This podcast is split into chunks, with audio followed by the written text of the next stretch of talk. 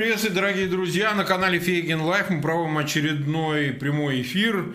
И как мы его анонсировали, э, у нас сегодня замечательные гости, э, традиционные, уже регулярно принимающие наше участие в эфирах. Это, конечно, Андрей Андреевич Пионтковский. Андрей Андреевич, приветствуем.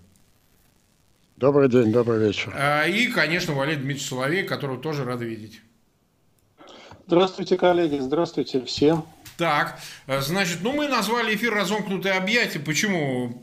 Это такая голливудчина, потому что это с некоторой иронией мы э, пытаемся, значит, э, э, спрогнозировать, реконструировать, что будет происходить в дальнейшем. И, собственно, от э, перезагрузок, посмотрел в глаза, что они там еще не делали, так сказать, прежние э, президенты США. Вот теперь новый этап. Это действительно очень существенное изменение, поскольку а, победа Байдена а, на выборах э, президента Соединенных Штатов по-видимому, все-таки открывает совершенно новую страницу не только в взаимоотношениях России и США, но и, скажем так, отношения американского истеблишмента к Путину, потому что сам Байден в период предвыборной кампании, я напомню, не раз говорил о том, что, собственно, все, значит, с тиранией Путина будет покончено. Вот теперь это и является предметом нашего обсуждения. А, я, прежде чем передать слово нашим гостям, напоминаю, друзья, подписывайтесь на канал. Сейчас нас уже под 3500 э, смотрят в эфире. Быстро очень растет цифра. 1317 лайков. Ребята, ставьте лайки, они нужны. Ну и, конечно, ссылки на этот замечательный эфир. Я уверен, что вам понравится. Пожалуйста, размещайте в своих аккаунтах в социальных сетях, в группах. Для нас очень-очень важно, чтобы эфир посмотрел максимально большое число людей. Маленькое, э, так сказать, также еще дополнение. Э, не переживайте, эфир «Опухоль», который я вчера вел, он в двух видах существует, как трансляции, как запись. По сумме он набрал уже почти 155 тысяч э, просмотров. Просто, к сожалению, мы должны страховаться – нас срезают каким-то образом неожиданным из э, поисковика и так далее, мы страхуемся, э, выкладывая запись эфира. Она один к одному, как и трансляция, но это подстраховывает нас от того, чтобы нас не выпили. Так что то, что вы видите у себя на главной странице, это запись, которая там, по-моему, под 70 тысяч просмотров имеет. Так что э, не пугайтесь.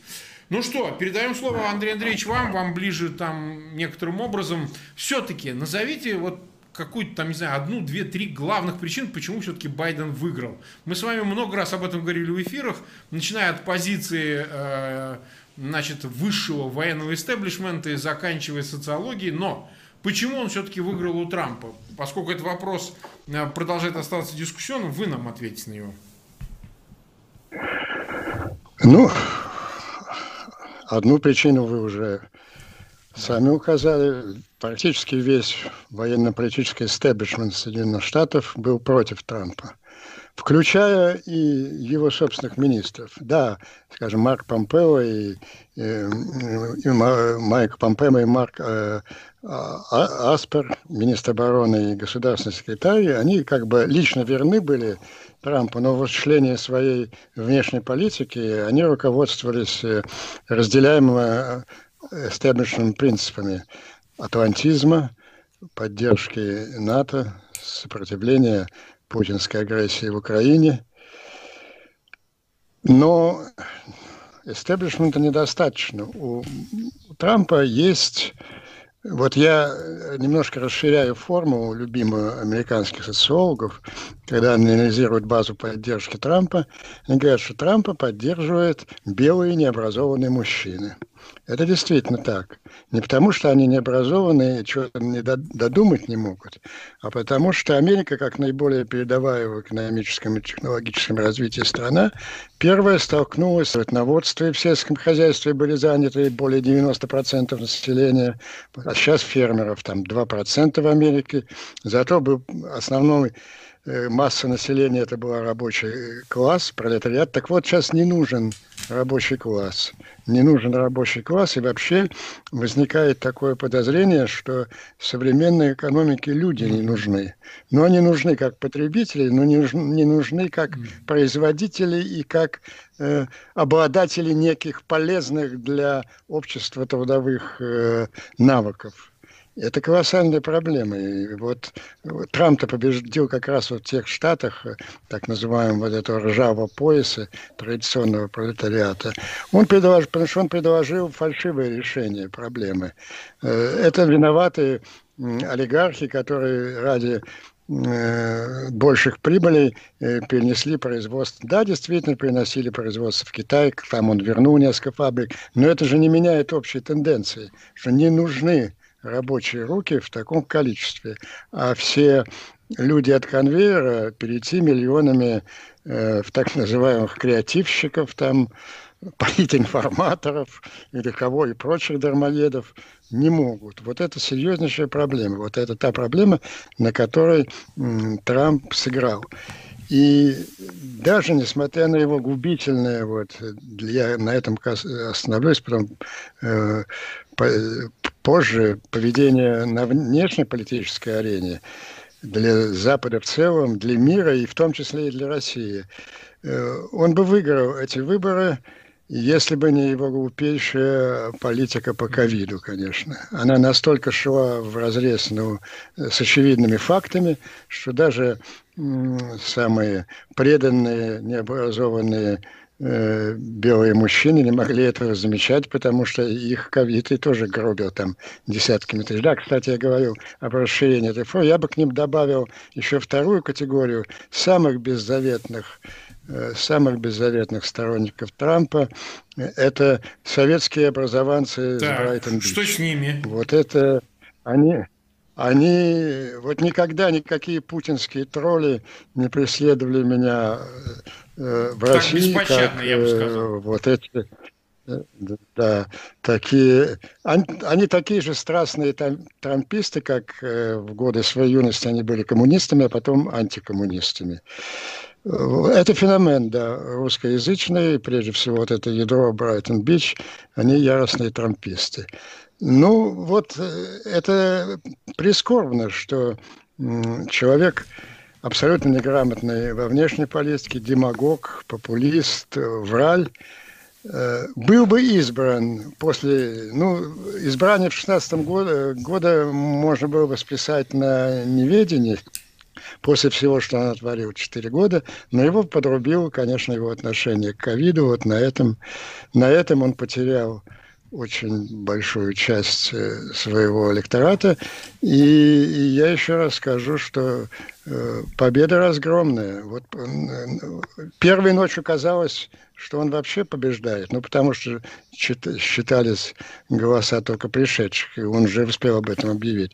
Потом на второй день казалось, что он побеждает так с очень маленьким превосходством, которое можно рассматривать как моральную победу, и которое, и в случае которого он, конечно бы, затопил страну двумя месяцами судебных исков. После результата 316-230 по выборщикам и разрывов 5-6 миллионов по голосам, ему просто собственные коллеги э, по партии республиканской не дадут заниматься саботажем. Я думаю, в ближайшие дни какую-то форму поздравлений Э, Байдена из него Так, спасибо, Андрей Андреевич. Вот смотрите, Валерий Дмитриевич, вот э, очень важную тему затронул э, Андрей Андреевич. Ну, кстати, надо сказать зрителям, что, собственно, трудовые ресурсы убывающие, они убывают в пользу машин. То есть не нужно столько рабочих рук, потому что их заменяет машина. Да, и это большая проблема, и она более глобальная, чем просто, чем просто так сказать, переизбыток трудовых ресурсов. Извини, извини, Марк, не просто машина, да. как в индустриальный век, а да, а искусственный да, да, интеллект, который занимает вот рутинную, считавшуюся раньше умственную Совершенно верно. Работу. Совершенно верно. Поэтому просто люди не понимают, это избыточный ресурс. Если мы... Первый том капитала, ну, мы, да, этой, значит, мы, кризис. Мы через две, каден... через две каденции мы столкнемся вот, с этой вот. проблемой. Но мы этому посвятим отдельный эфир, кстати, о том, как меняется мир в 21 веке. Это вообще отдельная интересная тема. Вот смотрите, а, Валерий Дмитриевич, Действительно, есть феномен э, вот этой просто поразительной, такой диверсифицированной пропаганды за Трампа, которую настраивали э, московские пропагандисты. Я просто, просто точно это знаю. Методички были, чтобы через социальные сети э, значит, инспирировать вот постоянно шпринцевать, как говорится, да, вот эту пропаганду в пользу Трампа, русскоязычная аудитория Америки. Это там и евреи, и выходцы из Украины, и просто русские, и не русские. Но все, кто говорит по-русски, потому что разные цифры гуляют, что якобы со всего Советского Союза там от двух чуть ли не до четырех миллионов человек. Правда, это неправда, почти не проверяем, потому что, ну, еще о русских можно судить, те, кто из России ехал, а вот о тех, кто ехал, там, не знаю, из Киргизстана или из Украины, мы вообще не понимаем. И это было поразительно, потому что такой ожесточенного наезда на всякое другое э, мнение, другую позицию или вообще нейтральную, вообще мы такого не видели. Честно говоря, для нас здесь, в России, вообще начхать, кто там будет президентом, по большому счету, с точки зрения, так сказать, приоритетов внутренних, социализм, не социализм, что русскому человеку, то от этого ни горячо, ни холодно. На, как вам кажется, э, ударив по рукам после 16 года, Москва действительно хотела эту гирьку небольшую бросить на весы в пользу Трампа, значит, э, заставив, тотализировав русскоязычную э, общину Соединенных Штатов, чтобы она сыграла решающую роль. Или была какая-то еще тактика? Может, мы что-то не понимаем, как ему Москва помогала Трампу-то? Э, Марк, спасибо за вопрос. Я думаю, что в данном случае простое объяснение, оно и самое верное. Но надо начать с того, что вообще кампания эта президентская происходила в ситуации беспрецедентной мобилизации. Андрей Андреевич, я думаю, подтвердит или подвергнет сомнению, но я вчера прочитал, что самая высокая явка, имеется да. в виду по доле, за 120 лет, за 120 лет, да. беспрецедентная мобилизация. Естественно, Кремль пытается мобилизовать ту группу, которая, с его точки зрения, является потенциальными трампистами. Они не все, ну, действительно, в подавляющем большинстве потенциальные трамписты. В силу тех или иных социокультурных свойств, привычек и еще каких-то других обстоятельств. И вот в ситуации вообще высокой мобилизации, мобилизация этой группы выглядит естественной. То есть прибегает к самым сильным средствам – к самым нелицеприятным аргументам, к самым открытым оскорблениям, к площадной брани. Понятно. Но здесь есть еще обстоятельства внутренние, внутрироссийские. Мы с вами прекрасно понимаем, что хотя мы это сфокусированы на России, на проблеме американо-российских отношений, с точки зрения приоритетов Соединенных Штатов, ну, Россия, конечно, не самая важная mm-hmm. страна. Ну, Китай гораздо важнее. Отношения с Евросоюзом для новой а, администрации тоже будут важнее, чем отношения с Россией. Но для России, точнее для Кремля сейчас особый момент. Момент транзита. Поэтому как будут выстраиваться отношения с американской администрацией, важно. Захочет ли, сможет ли она вмешаться в этот процесс и помешать. И процесс транзита, он затрудняется, осложняется и одновременно подталкивается, стимулируется тем, что Владимир Владимирович слабеет. Причем я подчеркну, не по дням, а по часам. Угу. Вот на следующей неделе начинают записи консервов. Вот он вышел в люди три дня, э, показался миру. На следующей неделе записи консервов, чтобы показывать э, якобы свидетельство крепкого рукопожатия встреч тот момент – когда он вообще не сможет появляться на людях даже онлайн. Речь идет уже об этом.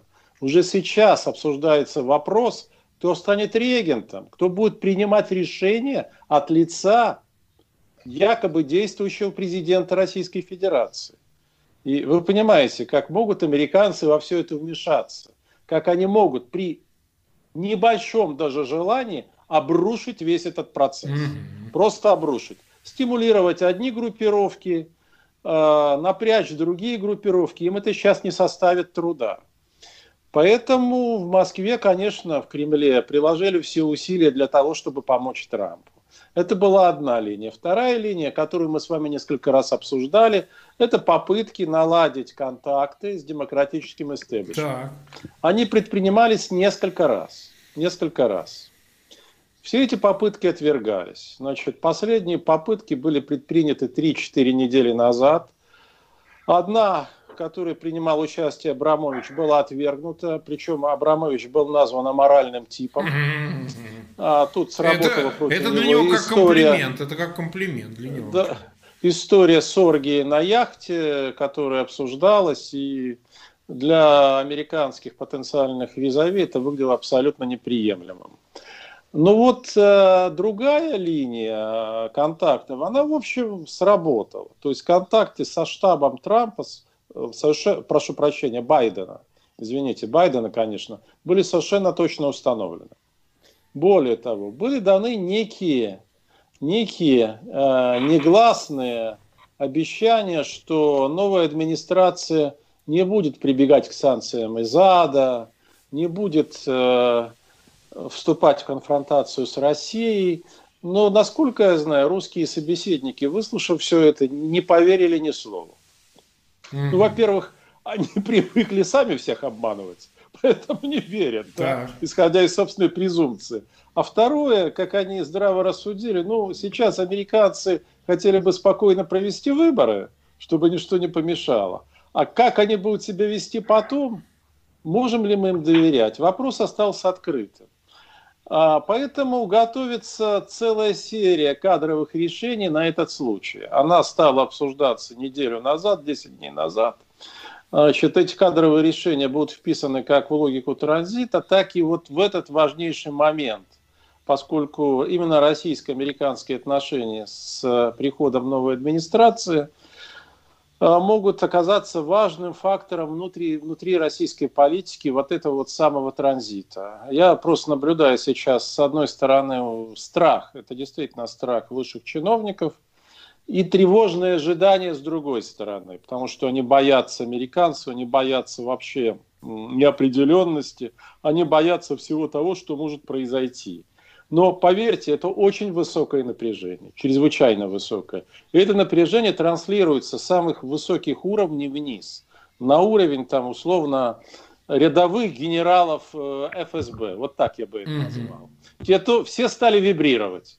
Все стали вибрировать и, и понимают, почему эта вибрация началась. Вот раньше этого понимания не было, сейчас оно присутствует. Вот, Джентльмены? Валерий Дмитриевич, Валерий Дмитриевич, давайте уточним. Вот смотрите, эта вибрация, это ощущение и страх с чем связано? С тем, что персональные санкции, например, конкретно коснуться э, высших чинов, вот этого ближнего круга, лиц, которые миллиарды долларов, многие миллиарды долларов держат по разным, значит, коробочкам там, неважно, в банках они или, так сказать, в подвалах, но, так сказать, связывают, конечно, компрадорски свое будущее с Западом, или же боятся, что действиями санкций любых из ада, от дьявола и так далее, придет в движение э, ситуация внутри самой России. Там, извините, если э, с госдолгом поиграться, как э, намеревались, значит, Байден и его, так сказать, из окружения советники, что обсуждалось, так сказать, э, и в Атлантик Консил и так далее, вот сейчас мы Андрей Андреевич уточним, то вы меня извините, тут начнется в России разные процессы. И, мягко говоря, могут и людей выбросить на улицу уже просто в голодных обмороках, если, так сказать, экономику затрясет по-настоящему. Вот в чем этот страх конкретно? Он экзистенциональный а... или он общественный, скажем так? А, конечно, это групповой страх. Так. А, причем порой он носит иррациональный характер. Вот, скажем, есть группы, для которых ну, санкции теоретически не очень страшны которых активы хранятся, как они считают, в надежных местах, но их пугает другое, их пугает срыв транзита. Угу. Вот что их пугает. Срыв транзита и непредвиденные общественные реакции. И поскольку мы с вами говорим о ком? О силовиках в первую очередь. Да. Да, вот их это пугает. А, плюс вот эта группа олигархов, близких Путину. Дело в том, что силовики, воспитанные в конспирологической парадигме, мы знаем, как устроено мышление, О, да. они абсолютно уверены в этой могущественной, магической способности Соединенных Штатов повлиять изнутри и взорвать что угодно. Они же до сих пор не отошли от гибели Советского Союза. Вот эта вот родовая травма, ну групповая на самом mm-hmm. деле – она ими до сих пор движет. Они абсолютно уверены, что все, вся эта политика происходит на неких э, закрытых, этаж, закрытых от них этажах, куда их не пускают, что где-то решаются их судьбы. И поэтому они должны держаться здесь. И Путин это гарант, гарант сохранения статус-кво. Э, так что у них есть причины для страха, как рациональный Марк, который вы перечислили, так и те, которые я бы назвал не вполне рациональными. но страх присутствует. И это выражается вот именно в нервозности. Они живут с ощущением очень сильной угрозы сейчас. С ощущением того, что эпоха, 20-летняя путинская эпоха, которая была для них счастьем, эпохой процветания, заканчивается. Очень интересно, что Путин планирует, вот э, это вот как раз э, как один из элементов сохранения их власти или сохранения потенциала. А, значит, предполагается, что э, те 350, 340, 350 депутатов, которые проведут от власти парламент, а, их подавляющее большинство должны быть силовиками или контролироваться непосредственно силовиками. Понимаете, не какой-то администрации президента, ничего подобного. Они должны быть непосредственно связаны с силовым лобби. Угу. Вот, э, пожалуйста, это один из страховочных элементов. Это отчасти похоже на то, когда власть переходила от Путина к Медведеву, и все замминистры в Медведевском правительстве были силовики. Ну, не все, а я имею в виду ряд ключевых замминистров в правительстве были силовики. Вот нечто подобное уже планируется и, видимо, будет происходить сейчас. Другое дело, что это, конечно, пойдет не так, как в 2007-2008 годах. Это уже совершенно очевидно. Да, Джентльмены... спасибо.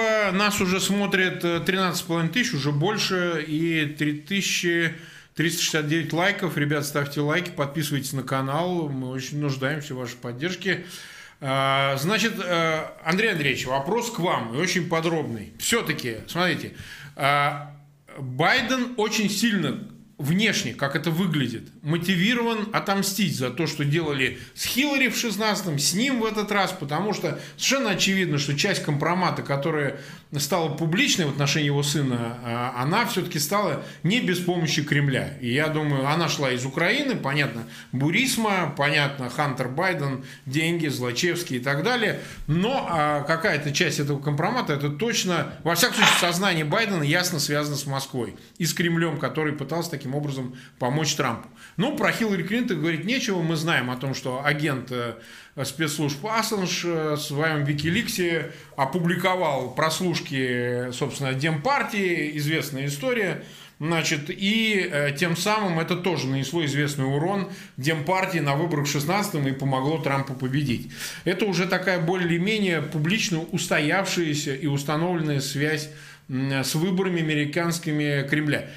Мотиви... Первый вопрос. Мотивирован ли Байден из чувства просто личной мести, потому что ему 77 лет, 78 в конце концов, что терять, почему бы и не шарахнуть санкциями из ада по Москве? Это первый вопрос. Может ли вот личный мотив быть важной предпосылкой для принятия подобного рода решений? Второе, вторая часть вопроса. Действительно ли, есть ли какой-то набор санкций, который очень будет болезненный и чувствительный для Москвы, который в любом случае, в условиях консенсуса республиканцев и демократов по этому вопросу в Конгрессе, точно будет принят в отношении Москвы там, на отравление Навального, на вмешательство в выборы, там, Северный поток-2 и так далее, и так далее. Есть ли такой набор и понимаем ли мы его? Потому что если это вот этот триллион, о котором вы говорите, мы слышали о нем и так далее, который выгнан из России, значит, находится на счетах этих олигархов, может ли он быть заморожен? Или же это просто санкции в госдолг, э, SWIFT, там, я не знаю, эмбарго и черт знает еще что. Как вы думаете, Андрей Андреевич? Ну, конечно, неприязнь личная э, у Байдена к кремлевскому режиму и господину Путину, она присутствует. Но я просто по своему личному опыту очень пожилого человека скажу, что в этом возрасте у людей Э, вот при, э, личная неприязнь уже является гораздо меньшим так, мотивом для поведения. Мы, мы очень пожилые люди, мы руководствуемся какими-то уже более глубокими соображениями. Осталось мало времени, хочется сделать какие-то полезные вещи, а не лично отомстить э, какому-то мудаку. Нет, все-таки э, вас выгнали из страны, а я был вашим Но... адвокатом, Андрей Андреевич. Мы, не волнуйтесь, еще свое возьмем. Я бы вот так выразился. Вот. Есть гораздо более важные задачи. Ну, что касается, э, если инструмент, да, он есть. И мы неоднократно обсуждали. И это не, не академическое рассуждение, был поставлен эксперимент. Э, этот инструмент закон от 2 э, августа 2017 года, принятый единогласно, ну, практически единогласно Конгрессом и подписанным с большой неохотой Трампом, потому что он понимал, что его вето тоже э, Конгресс преодолеет. Это замораживание средств олигархов и чиновников, близких к Путину, составление так называемого э, кремлевского доклада. И вы, вы не зря сослались на Atlantic Council, рекомендации Atlantic Council, в которой я разработка, в которой я принимал участие, продолжала логически этот путь э, замораживания с целью э, дальнейшей передачи законному владельцу первому посткриминальному правительству России. Э, вот в том-то игра эстеблишмента и Конгресса с президентом, что идти против воли законодательной он как бы не может, а замотать в процедурах, да. И вот этот э очень болезненный, единственный, собственно, болезненный для кремлевской э, клептократии закон, администрация Трампа замотала. Вы помните эту ночь, когда да, мы ждали да кремлевский доклад, появился телефонный справочник, все возмущены. Кстати, за день до этого телефонного справочника э, Вашингтон посетила странная делегация. Там Патрушев, э, Бортников и Нарышкин, причем двое из них находились под, под санкциями. Потом все-таки возмущенная общественность э, требовала действий, и через полгода они, Министерство финансов Э, Абьюшина заморозила шесть человек там, или, может быть, среди них наиболее известный Дерипаск. Да, Виксельберг. Это тоже. вызвало... Вот, да. это, вот это и был тот эксперимент. Это вызвало реакцию восторга в России на всех уровнях, включая в Думе. В первый день российская пропаганда пыталась построить кампанию солидарности, как они сказали, с капитанами русского бизнеса. Это в Думе все сорвали – Э, выступление было, наконец, кто-то занялся этими негодяями. То есть, представляете, как это бы сработало, если это было э, в полном э, масштабе. Но и через две недели замотали Дерипаску. Оказалось, что Дерипаска уже нужен для американской экономики. Какие-то алюминиевые заводы не могут работать без его компании. У каких-то э, влиятельных политиков есть акции этого его НН и так далее. Вот. Но это лежит на поверхности, всегда может быть активизировано. Американцы называют это после вот этой, называют эту акцию исправление ошибки Наполеона. Считается, что Наполеон совершил грубейшую ошибку. Наполеон, в отличие от Гитлера, не имел планов там покорения да. уничтожения русского народа. Он шлял там, он пытался заставить Александра присоединиться к континентальной блокаде Англии, ничего больше. И он мог выиграть эту кампанию одним росчерком пера подписав декларацию об освобождении крестьян. Но он это не сделал. То есть, ну, нужно было обращаться не к, не к элитам, не к государю, брату моему, государю Александру, а к миллионам русских крестьян. Вот пересчитайте «Войну и мир», э, глав, главку о том, как княжня Мария пыталась эвакуироваться из своего помним, помним. имения. Кто при... не знает. Да, и мужички, мужички уже брали, брали на вилы и ждали, что Бонапарт вот нам вольную даст. Так вот, это возвращение, а, арест и возвращение русского триллиона произведет такой же эффект на российское общественное мнение, как несостоявшееся освобождение крестьян Наполеоном, которое могло бы, кроме того, и резко ускорить политическую, экономическую, экономическую эволюцию России. Но я хочу сказать ответив на два ваших конкретных вопроса, я хочу повернуть нашу дискуссию к теме, ну, над которой мы работали весь э, последний год. Вот для меня лично, как эксперта по международной безопасности, важнейшим следствием того, что произошло вот полчаса назад, является возвращение Соединенных Штатов Америки в НАТО, в Североатлантический оборонительный план. Потому что э, э, Трамп де-факто из НАТО вышел, а де Юри, как нам рассказал об этом Болтон недавно, собирался выйти во время своего второго срока. Что такое НАТО? Да, мне возражают многие вот эти советские образованцы с Брайтон-Бич. Ну как же? Вот он там поссорился даже со всеми европейскими союзниками, он заставляет их больше тратить на вооружение, усиливать НАТО и так далее, вкладывать в натовский бюджет. Во-первых, это фантастическая безграмотность и Трампа, и э, вот поддерж... Нет никакого бюджета НАТО. Бюджет НАТО – это вот содержание там штаб-квартиры НАТО э, в Брюсселе. А э, что он стимулировал, требовал от немцев и французов, это деньги не, не в НАТО, какой-то бюджет НАТО, а э, увеличивать свой военный бюджет, как и давно было решено там до 2,5%. Но дело в том, что НАТО это не про бюджеты. Все эти миллиарды не имеют никакого значения. НАТО – это, вообще говоря, психологическая организация. Вся гарантия НАТО, вся безопасность Европы держалась 50-70 лет холодной войны. И сейчас Э, только на пятой статье его устава обязанности всех членов выступить в защиту э, любого государства, подвергшего внешней обороне. То есть обязаны, ну, всех членов – это красивая формула, а имеется в виду Соединенные Штаты Америки. И имеется в виду президент Соединенных Штатов Америки. То есть все НАТО – это держится на слове одного человека – президента Соединенных Штатов Америки. И отказ, э, Трамп сделал все, чтобы дать понять без всяких сомнений, прежде всего российскому руководству, что он такую гарантию никому не обещает. Тысяч, каждый раз, когда он говорил НАТО, он говорил, что это устаревшая, ненужная организация, что э, Эстония – это пригород э, Ленинграда, и он не готов ради нее пойти на ядерную войну, что там э, черногорцы очень агрессивные люди, которые могут нас втянуть. Причем тут черногорцы? Ну, мало того, что он ничего не понимал, но это было его глубокое убеждение. И этим он бы... И он вот ту самую мобилизационную группу, которую мы с вами обсуждали, это наша громадная заслуга, мы единственный канал в мире, который обсуждал мобилизационную группу во главе с Патрушем. Именно на этой наверное, отказе, фактическом отказе. Чем он был люб, Трамп, российскому Не тем, что он писал где-то в гостинице «Радиссон». Может быть, где-то писал, но это ему ничему не обязывает.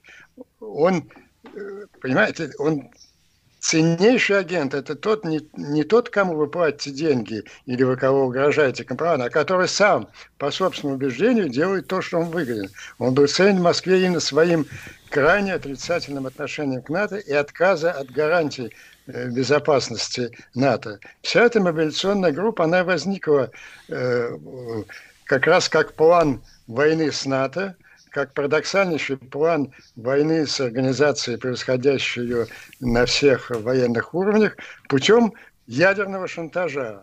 Ядерного шантажа, ввязаться э, в Прибалтике в военное столкновение с НАТО, несмотря на его превосходство, и в решающий момент э, поднять э, конфликт до уровня, до ядерного уровня, угрожая ограниченным ядерным ударом. Вот как нам рассказывал Валерий Дмитриевич, э, и эту форму подтверждал еще один наш инсайдер Алексей Алексеевич Венедиктов, цель этой группы – это одним броском костей переиграть мировую историю и взять реванш за проигрыш в холодной войне. Вот еще несколько месяцев назад мы обсуждали с вами другой мем, вышедший из э, кремлевского бункера. Трамп – сможет на пять дней парализовать американских военных. Вот эти планы безумные этой мобилизационной группы э, рассматривали, порождены были исключительно э, поведением Трампа, его философией безопасности, его разрывом со всеми союзниками.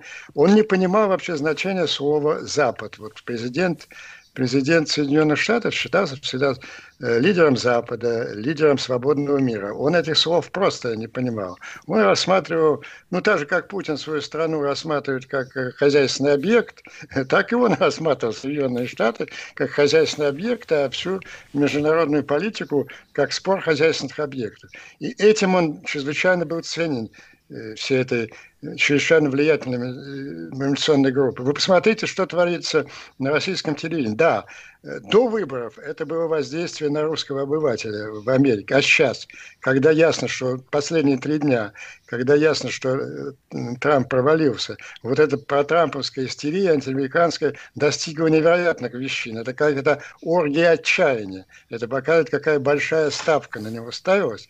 А отчаяние именно исходящее вот этой мобилизационной группы. Проходящим сейчас транзите в важнейшей борьбе внутриполитической, сами, может быть, того и не желая, вот эти рядовые американцы, выбравшие, э, выбравшие Байдена, нанесли смертельный удар мобилизационной группе. Они ее обнулили. Она потеряла все свои акции э, вот в этой новой, потому что вся их, вся их вот эта авантюристическая, но не лишенная определенной логики программа броска костей целью переиграть мировую историю, была основана на том, что э, Трамп не является гарантом безопасности НАТО, что сейчас все акции этой группы обнулены. И это самое важное, э, важный результат э, в том, что касается влияния на российские дела. Ага, спасибо, Андрей Андреевич. Нас смотрит уже больше 17 тысяч человек. 4792 лайка. Напоминаю, это эфир вы можете помочь нам распространить, если в своих аккаунтах, в социальных сетях и группах разместите ссылки на него. Это очень поможет, чтобы увеличить аудиторию.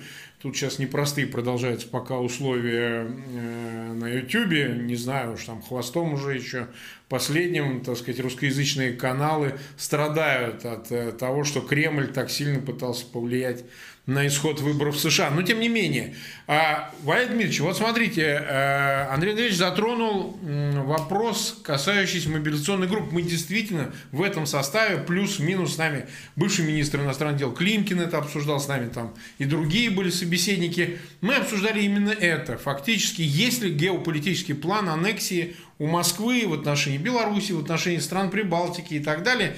И разные так сказать, несмежные даже зачастую друг с другом события, скорее подтверждали какие-то наши э, априори заявленные выводы. То есть, по факту мы видели, что действительно подтверждается, если рассуждать от обратного, действительно такой план был. Вопрос теперь связанный с транзитом. Смотрите, Владимирович, э, э, сейчас последние дни обсуждается вот все, что связано со здоровьем Путина. Слава богу, уже начали об этом открыто говорить. Многие вопросы, кстати, заявленные впервые на вашем канале, на нашем канале, начиная от оккульта и заканчивая здоровьем Путина, впервые начали уже обсуждаться. Раньше это считалось, что это уровень параноиков, идиотов каких-то и так далее, а сейчас уже их как минимум обсуждают. Да, применительно к возрасту, применительно к тому, как Путин выглядит. И вот мобилизационная группа. Эта мобилизационная группа, на ваш взгляд, как вам кажется, имеет ли планы сменить Путина в результате транзита, став, э, став значит, во главе государства, во главе политической, военной, силовой власти – с тем, чтобы э, продолжить более ужесточенный курс того, что делал сам Путин или под его именем делалось и так далее.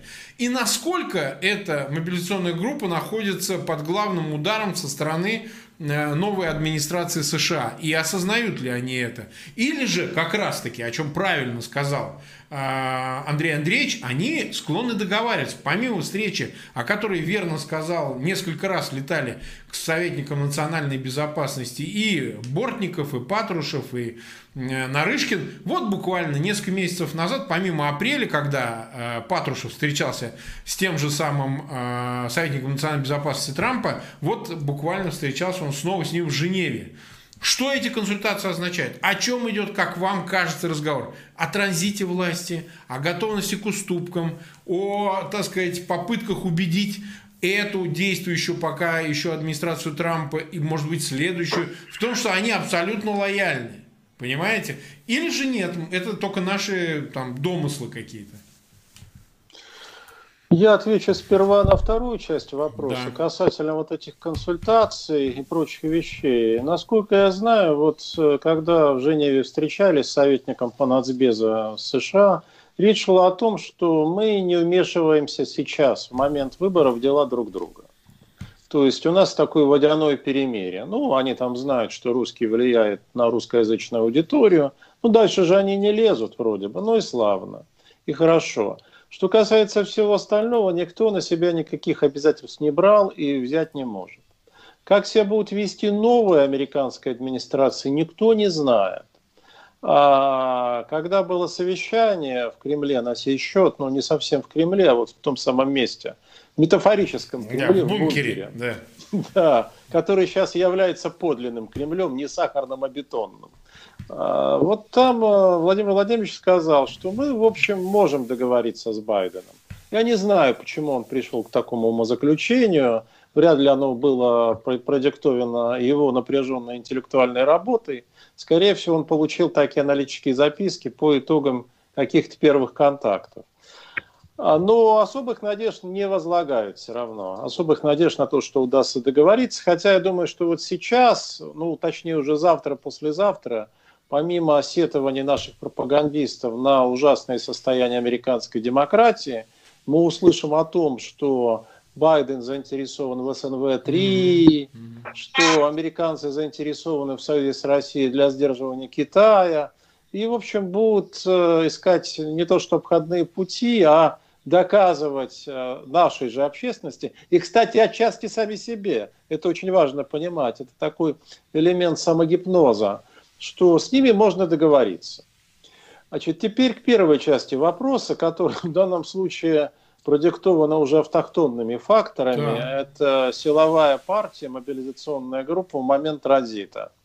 Идея сейчас следующая. Президентом должен стать штатский, у них есть несколько кандидатов, но они осуществляют фактическое регенство при штатском президенте. Но здесь есть одна серьезнейшая загвоздка, даже две загвоздки. Значит, первое. Владимир Владимирович, он, конечно, слабеет, но он себе отдает отчет, что вот тот штатский кандидат, которого он выберет, кнет пальцем, и которого проведут на досрочных выборах. Речь идет о досрочных президентских выборах. Угу. Причем на этом настаивает господин Кириенко – говорит, что чем позже выборы, тем хуже, тем меньше шансов, что они пройдут гладко. И говорит, посмотрите на Белоруссию. Но ему в ответ возражает, вот мы на Белоруссию и смотрим. Так. Как нам обойтись без выборов, они не очень понимают. Потому что речь идет, это обсуждается. Это не факт, что будут приняты решения о досрочных президентских выборах в апреле. Но тогда о них должно быть объявлено либо 31 декабря, либо в середине января условно, или в первой половине января. Значит, а, так вот, Владимир Владимирович прекрасно понимает, что как только этот штатский кандидат будет избран, а он сам вынужден будет, я подчеркну, вынужден будет отойти от дел, то через три месяца этого кандидата схарчат. Ну, конечно, да. Вот эти вот самые регенты, они его просто схарчат и кости выплюнут. У него в этом нет никаких сомнений. Он очень хорошо знает своих доверенных друзей. Поэтому эта задача, э, с моей точки зрения, я не знаю, как с его, не имеет решения, но он думает, то есть он думает. Ну, поймите, это очень интересно, ему тяжело думать. Та комбинация препаратов, которую он принимает, а вы, вы видели эту знаменитую историю с желтой папочкой? Да-да-да. Вот, вы видели. Ну, явно, вот, да. это, это цветочки по сравнению с теми ягодками, которые нам не показывают. Угу. Это просто цветочки. Ему тяжело думать, ему тяжело а, принимать обоснованные решения. Нет, это не навсегда, да, говорят, что это временно, это временно, что это можно поправить. Но так или иначе, из-за этого резко возрастает нервозность. Она возрастает постоянно. Потому что никто не знает, чего ожидать, какие будут решения приняты именно. Кто окажется бенефициаром, а кто окажется мизераблем. Угу. А есть группы, которые предвидят, что они окажутся в мизерабельном положении, и они готовы бросить вызов. То есть они готовы все это сорвать. Вот этот план транзита, который будет обнародован, они готовы похерить. И даже э, в этом они уже готовы обратиться к обществу. То есть так или иначе попробовать его стимулировать. А, и это тоже обсуждается. Ну, это уже не на кремлевском уровне, а условно на субкремлевском. То есть ситуация отличается в высшей степени в высшей степени непредсказуемостью и неопределенностью. Mm-hmm. Да, силовики хотят сохранить контрольный пакет. Они считают, что для них это вопрос жизни и смерти. А, удастся ли им это? Я уверен, что не удастся. Не удастся. Но если будет назначен силовой регент, я не буду называть фамилию, но я думаю, что вы догадаетесь. Угу. Это будет один или два человека. Честно говоря, нас ожидает несколько очень тяжелых месяцев. Ну, я имею в виду граждан России, гораздо более тяжелых, чем прежде. Так, э, уважаемые коллеги, мы 45 минут в эфире, нас смотрит больше 19 тысяч человек, 5738 лайков. Напоминаю, дорогие друзья, подписывайтесь на канал Фейгин Live, это будет для нас огромным помощью, огромной поддержкой, чтобы мы продолжали нашу работу. Андрей Андреевич, ну вот смотрите, в той конструкции, которая есть, о которую описал Валерий Дмитриевич, нас интересует вооруженные конфликты, в которых находятся Соединенные Штаты. Если вы слышали, Трамп говорил, я за 4 года не начал ни одной войны. Условно это звучит справедливо, хотя на самом деле, так сказать, тут что понимать под чем. А, потому что конфликты в Афганистане, в Ираке можно ли считать законченными? Пожалуй, что нет. Они заморожены до известной степени, но там спорадически боевые действия продолжаются. Что ожидать от а, администрации Байдена? Насколько он готов, в свое время, например, шел Обама к власти как кандидат демократический, о том, что он э, закроет историю с Афганистаном, перевернет эту страницу, выведет оттуда войска. Что будет делать Байден э, с теми, касающимися тоже России конфликтами, которые отношения, торговые соглашения с Китаем, с Пекином, иранская ядерная сделка. Об этом звучат позиции, так сказать, э, администрации его, мы понимаем, кто в ней будет, но все-таки конфликт в Афганистане, Ирак, Сирия, да, значит, э, ряд других он что будет делать и какова здесь практика? И самое, еще один вдогонку вопрос. На ваш взгляд, все-таки э, действительно, кто возглавит Госдеп? Тут называют фамилию Салливана. И Салливан, э, бывший зам у Клинтон э, в Госдепе был, значит ли это, что Клинтон будет контролировать внешнюю политику, ну вот, э, руководство Госдепа уж, наверное, в стороне не останется, как самая значительная фигура в Демпартии, учитывая, ну, все-таки пожилой возраст самого Байдена, ему так сказать, не просто будет все вопросы держать под контролем. Ну и одним из бенефициаров его попадания в овальный кабинет все-таки Клинтон была. Что вы по поводу всей этой внешней парадигмы думаете?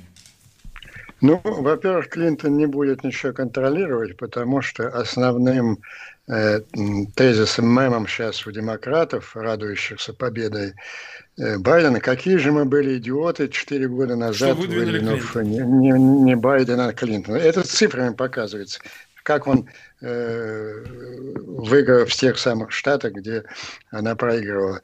Э, ну, кроме Селливана, Э, еще более уверенно называют Тони Блинкина и Сьюзен Райс. Ну вот мне как раз очень не хотелось бы Сьюзен Райс, она такая фанатичная да, да. Э, обамиска с его совершенно дурацкими идеями о полном ядерном разоружении, mm-hmm. которое, конечно, никогда не будет, э, и так далее. Байден же, он ближе к центру, чем, э, чем Обама. Он такой типичный ну, да. э, представитель истеблишмента, атлантист, э, Обама по сравнению с ним э, левак был. И вот во время, он как раз в, в, в украинском кризисе, он занимал более такую последовательную политику э, Байден. И вот что касается его личных эмоций, у нас был вопрос в самом начале. Вот они будут сконцентрированы как раз на поддержке Украины. Он все время, это как бы ответ всем его клеветникам и врагам. Э, да по тем же пленкам, которые демонстрировал потомственный чекист э, Деркач, и они сработали не против Байдена, а в пользу Байдена. Видно, с каким вниманием он относится к проблемам Украины, и он заявлял неоднократно, что приоритетом моей внешней политики будет э, поддержка Украины в ее сопротивлении российской агрессии. Воевать он нигде не собирается, возвращается в НАТО Америка и Байден не для того, чтобы воевать, а для того, чтобы предупреждать возможные агрессивные поползновения э, врагов НАТО и Западной Европы. Эм, Афганистан – это трагическая проблема. Ну, выйдут они, конечно, как они вышли из Вьетнама, как они вышли из Камбоджи. Начнется страшная резня э, пришедшими к власти экстремистами. И, кстати, откроется им движение э, на север. Ведь помните, с чего начиналось путинское э, путинско-бушевское сближение. Оно, кстати, я считаю, было более плодотворно, чем э, ельцинско-клинтонское. Потому что в ельцинско-клинтонском много было э, идеологичного, романтики, иллюзий. А вот расчет Путина идти на сближение был очень конкретен до, до, до цинизма и верен абсолютно. Он пошел вопреки всего внешнеполитического истеблишмента российского, традиционно настроенного э, антиамерикански, оказав практическую поддержку э, американской интервенции в, э, в Афганистане по очень простой причине. Многие уже забыли, что за день до этого знаменитого теракта террористы убили Масуда, лидера Северного альянса. И, в общем-то, путь экстремистам в Среднюю Азию и далее везде был открыт. Э, в Москве. Я прекрасно помню дискуссии в Москве в это время. Помню, между прочим, что говорил Сергей Борисович Иванов, министр обороны, он сейчас член этой мобилизационной группы. Он предлагал бомбардировать талибов и э, направить э, несколько сотен тысяч контингент в Среднюю Азию. Это когда все боеспособные наши части были еще скованы в Чечне. Путин сделал, надо сказать, гениальный для того времени шаг. Впервые, вот это недооценено совершенно. Я не, не, не в защиту Путина, а э, в защиту этой политики прагматичной. Э, я тогда ее поддерживал очень. Впервые в российской военной истории очень серьезная угроза нашей безопасности была решена чужими руками всю грязную работу сделала на нас какая-то другая держава. И не какая-то, а самая на то Э, момент сильный в мире, в том числе и теряя своих военнослужащих и все что угодно. Это был э, вот этот прагматический подход был. Я, кстати, раз у нас еще время есть, я процитирую Путина давайте, давайте. того времени. Это очень важно, потому что сейчас э, начинается очень серьезная дискуссия о нашей внешней политике. Вот я понял из э, соображений Владимировича то, что э, за мобилизационную группу можно не беспокоиться, что при власти они останутся, да, но для чего они останутся? Для того, чтобы рвать э, свои активы, конечно, останутся, они всем глоткой перезаграют, но бросать кости для того, чтобы переигрывать мировую историю, при Байдене они будут уже никогда об этом близко не подумают. Все, все, все эти расчеты были на Трампа. Так вот, реалист Путин говорил, обращаясь, между прочим, к МИДу, э, к общему собранию там э, МИДу, он им мозги вправлял после встречи с Бушем, через день после подписания соглашений ядерных э, в мае 2002 года. Между Россией и США существует общее видение угроз международной безопасности, угроза России – это не глобальная ядерная катастрофа или агрессия со стороны США и НАТО. Угроза для России таится на Кавказе и азиатской границе. Это не какой-нибудь атлантист и интернет-власовец. Это Путин говорил. И это пророческие слова, если вспомнить об угрозе на Кавказе. Мы забываем, тогда угрозы на Кавказе были бородатые мужчины, бегавшие по э, северокавказским республикам. А сейчас угроза на Кавказе – это сильное военного отношения государства, которое уже стало доминирующим на Южном Кавказе, и у которого громадные планы там, я не знаю, до Чукотки, по-моему. Вот э, очень важную мысль, мне кажется. Да, надо сказать, что вот речь это... идет о Турции, естественно, Андрей Андреевич. Возвращение, возвращение э, Байдена и вместе с ним Э, Соединенных Штатов в НАТО, это очень позитивная новость для России по двум причинам. Первое, она закрывает дорогу безумным авантюристам, которые думали э, использовать трамповское отношение к НАТО, чтобы штыком, штыком пощекотать наши соседние члены НАТО. И, и во-вторых, и во-вторых, это возвращение Запада на, на международную арену. Я всегда говорю вот безумным антиамериканистам, представьте себе такую картину. Шлюсь ваша мечта. Вот Америка провалилась в пучине Мирового океана. На мировой арене остался Китай, Россия, исламский мир, ну там э, затухающая Европа. Сколько времени вы даете существованию России в новом прекрасном мире? Так вот, при Трампе это почти осуществилось.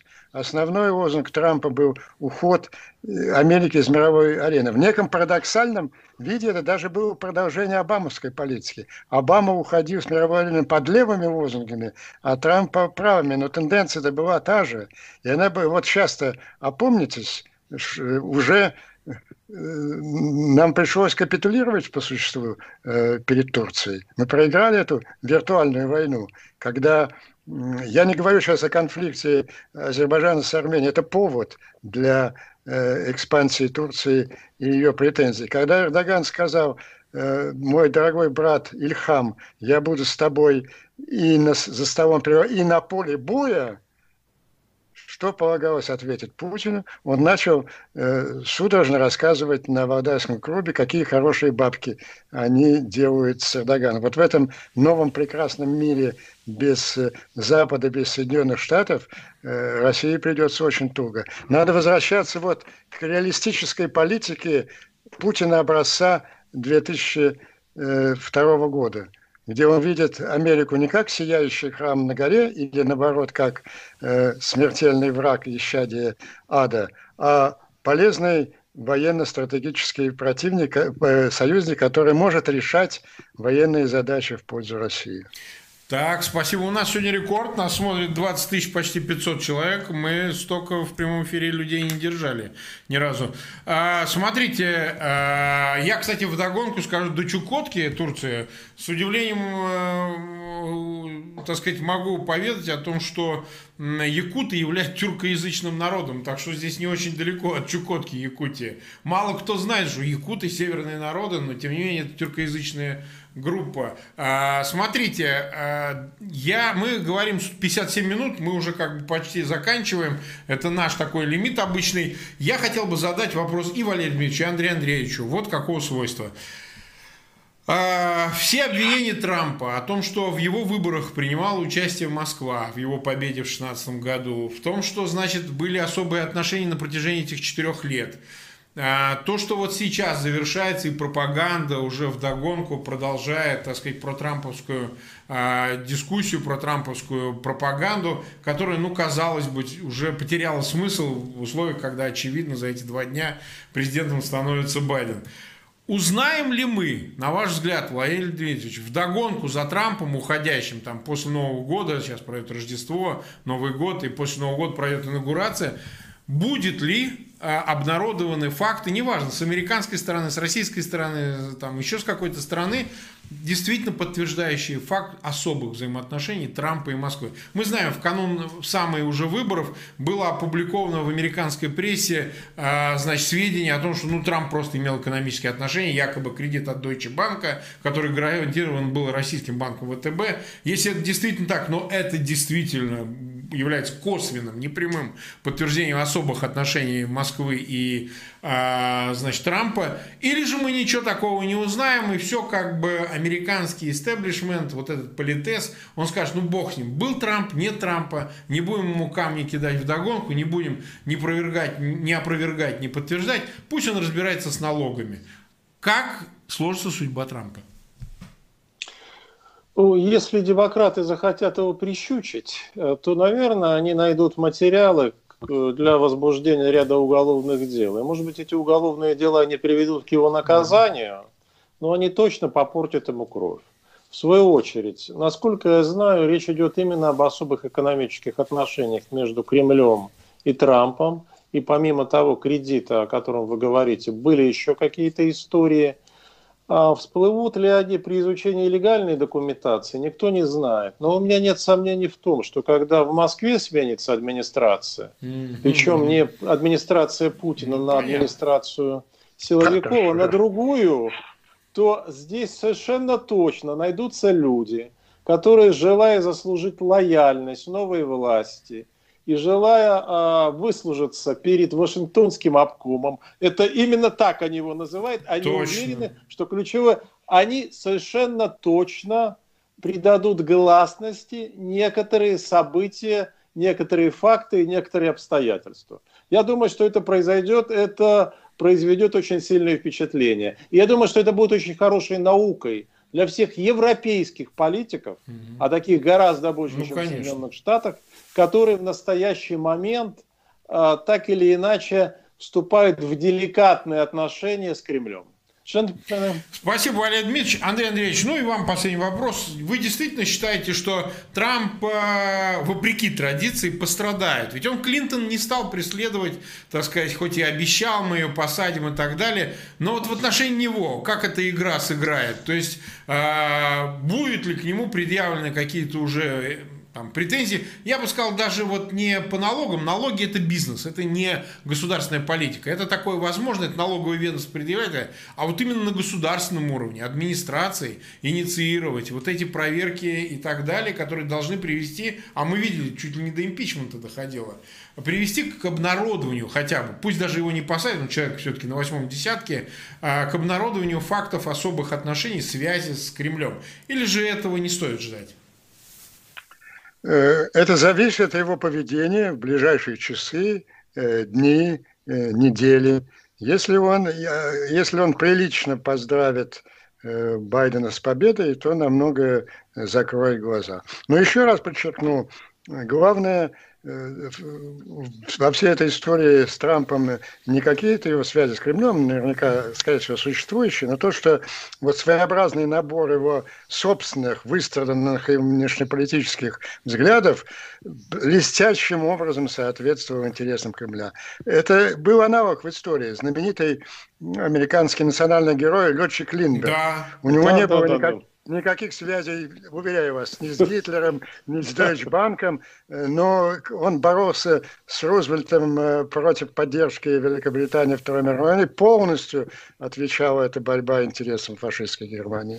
Ну что же, спасибо огромное. Нас смотрит 21 122 человека, огромная цифра. Я прошу всех, кто сейчас смотрит, подписаться на канал Фейгин Live. Это первое сообщение, очень важное. Больше 7 тысяч, 7026 лайков нам поставили. Ссылки, конечно, конечно, этот эфир. Разместить в своих аккаунтах в социальных сетях, но я хочу вам предупредить, что, к сожалению, из-за опасений того, что нас опять выпилят из поиска и так далее, мы сегодня произведем ту же, так сказать, тот же трюк. Ну, Валерий Дмитриевич, кстати, выставит наш эфир обязательно на своем канале, очень популярном. Да, и да. там можно будет тоже его смотреть. Но и мы сделаем, выставим не только трансляцию, но и запись этого эфира. Она один к одному, это одно и то же. На всякий случай подстраховываясь, чтобы не произошло непредвиденных вещей. Так что не пугайтесь, если вы увидите в какой-то момент, что обнулится количество просмотров. Это не YouTube. YouTube здесь нам мешает по-другому, совершенно другими способами. Это мы сами решили себя хеджировать, наши эти риски, обезопасить от того, чтобы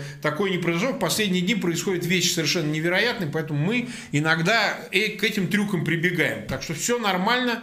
Уважаемые друзья, увидимся в самое ближайшее время. Следите за нашими эфирами, ставьте колокольчик, чтобы приходили уведомления. Всем огромное спасибо.